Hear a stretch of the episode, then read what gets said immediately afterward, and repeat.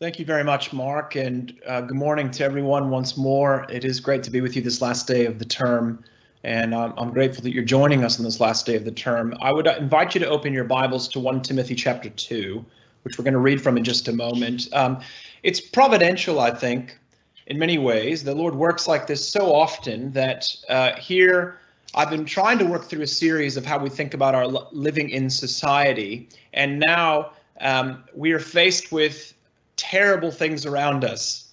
That is, there have been outbreaks over racial injustice all over the world, in America and my homeland, in terrible ways, but of course in the UK and even here in Australia, we've been taking notice of uh, some really difficult things that have come about for um, Aboriginal people. It's very difficult to speak about racial tensions erupting around the world right now, partly because I'm a white man.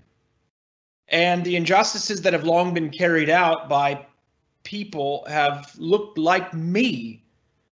How can I speak with credibility, or how can I speak with a sensitivity that gives understanding or seeks understanding for something that I really don't know in my experience? But at the same time, how can I not speak is a question. This is a question that I think a lot of people have been asking themselves. How can I not say something? And it's one that I'm asking. It's one I've been reluctant to actually answer. But it's also difficult because the whole world is eager to be woke. The whole world wants to be woke. They want to demonstrate some kind of awareness of, of how just they are, and they want to tell the world how just they are. So they feel they must say something, and in fact, people have always said something. They've been saying a whole lot of stuff lately. And uh, of course, the they've gone beyond words in recent days to rioting, protesting, and at times retaliatory violence. But what's happened in the interest of wokeness I think, is a, a naive approach to systemic issues. I don't say naive in a derogatory manner. I want to be very careful here. I say naive to express many people jumping on a trendy cultural campaign without real understanding.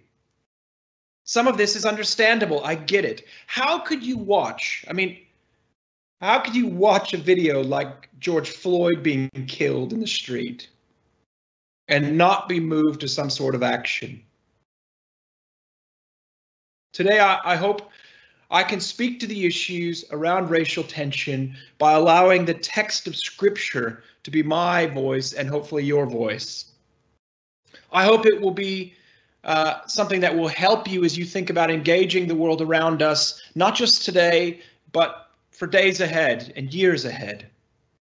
And the sermon title I want to call it today is all lives matter. I don't mean this as a, as a, as pushing aside the campaign for Black Lives That Matter.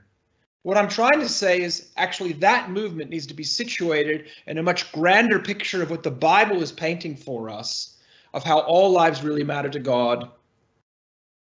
And so please look with me down at 1 Timothy 2, and we'll read from verse 1 down to verse 7. First of all, then, I urge that supplications, prayers, intercessions, and thanksgivings be made for all people, for kings and all who are in high positions, that we may lead a peaceful and quiet life, godly and dignified in every way. This is good. And it's pleasing in the sight of God our Savior, who desires all people to be saved and to come to the knowledge of the truth. For there is one God and there is one mediator between God and men, the man Christ Jesus, who gave himself as a ransom for all, which is the testimony given at the proper time. For this I was appointed a preacher and an apostle. I am telling the truth. I am not lying. A teacher of Gentiles in faith and truth. Keep that passage open with me. I, I think this passage tells us one thing I think it's teaching us that God desires and makes a way for the salvation of all people. And in light of this truth, we are called to pray and to live accordingly. Now, I, I, I, recognized in this passage two halves, and that's how we're going to look at it. Two halves. The first of it being verses 1 to 4, which exhorts us to pray for all because God desires all. Pray for all because God desires all.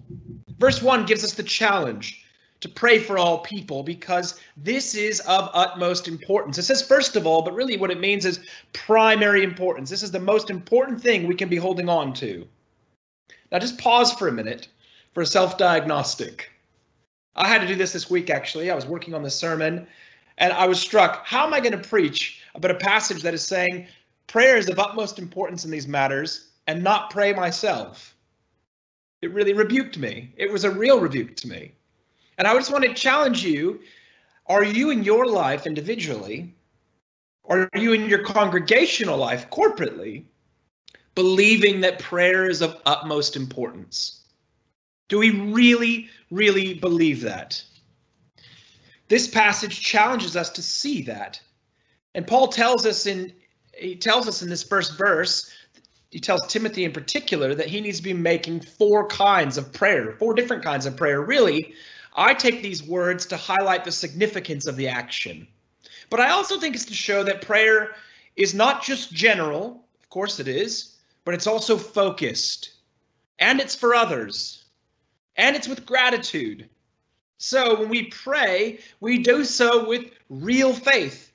God can and does answer prayer. He hears prayer for everything and for that thing. He hears prayer for everyone and for that one. We are meant to be bringing all of these requests to God, noticing that prayer is of utmost importance, but also notice that the focus of Paul's prayer for all people is evangelistic. What I mean is that the whole passage has a view to the gospel going forth to the nations. Now, I always wondered this. In fact, when I was in pastoral ministry, I raised this question once. I mean, is there a passage that deliberately tells us we need to be praying for the evangelism of others? It was a fascinating question to ask. How many passages can you think of that say pray for the salvation of others?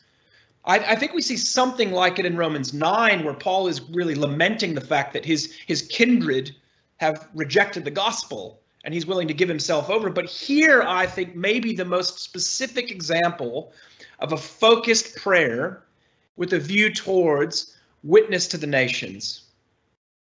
And I think it works like this we pray for leaders, especially rulers, and especially the king, so that they might do their civic duty to allow us to live out our faith respectably.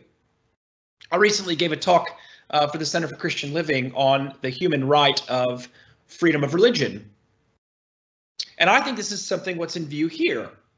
I believe that we are encouraged to pray for leaders so that we might worship freely. And I don't just mean meet and congregate to praise, I do mean that actually. I, I do think that's crucial. But I mean to live out our faith genuinely in godliness. We don't have to compartmentalize our lives and pretend like we're not something we are all throughout the week, but we can live a very genuine faith in every sphere of our lives.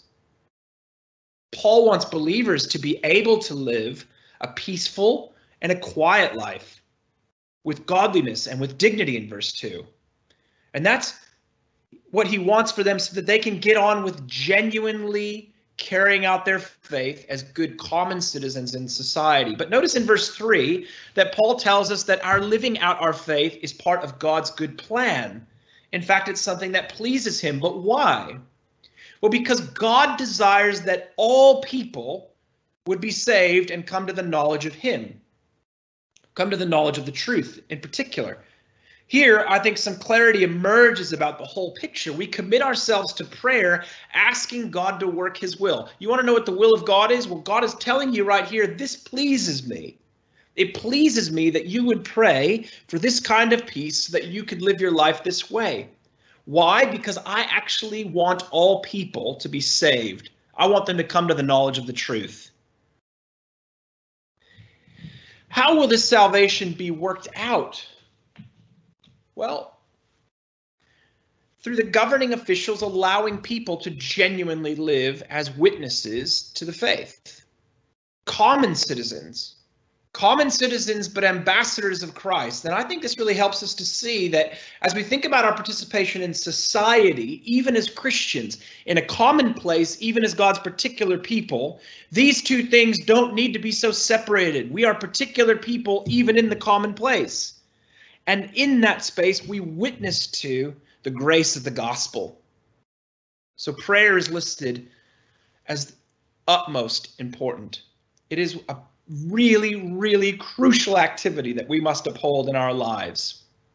But prayer is not what this passage is ultimately about. Prayer carries us into seeing and exploring the matter that is most pressing in the Ephesian context. Who is salvation for? The passage tells us that God desires all to be saved and to know the truth. It's this truth which is the second half of the passage. The second half is that the truth is gospel for all. The truth is gospel for all. Look with me at verse 5 and 6. I'm going to read these out to you. For there is one God, and there is one mediator between God and men, the man Christ Jesus, who gave himself as a ransom for all which is the testimony given at the proper time. Here, I think, is the heart of the passage. Take notice of the simultaneous exclusivity and universality of the gospel. Exclusivity and inclusivity. Together, simultaneously held together in the truth. Why? Because there is only one God and he is the God for all. He is the God of all. In other words, there is no other one to turn to for life, sustenance, or salvation. Our God is not a tribal deity. He's not just a God of the minority interest party. He is the Lord over all. We can remember Paul's words in the letter to the Ephesians, where he's uh, offering a prayer at the end of Ephesians chapter 3. And he says, For this very reason, I bow my knees before the Father, from whom every family in heaven and on earth is named. God is Lord over all people, all, all families. But furthermore, this passage tells us that there is only one bridge between God and man, one mediator between God and humanity, that is Jesus Christ. And notice here the emphasis on Jesus' humanity. Why? Because there is only one humanity. The work of one man, Jesus Christ, can be applied to all because there is only one humanity. Here, I think we zoom in on the language of all that's been running throughout this whole passage. We pray for all people in verse 1. God desires all to be saved, verse 4. Now, here in verse 6, Jesus gave himself as a ransom for all. Notice the language, if you're looking at the Greek, of, of man, humanity, men. This is trying to talk about humankind, but focuses in on the one man. The one man now who captures all of humanity. Jesus gave himself as a ransom for all. And this inclusive all captures the truth of the gospel that it is for all kinds of people.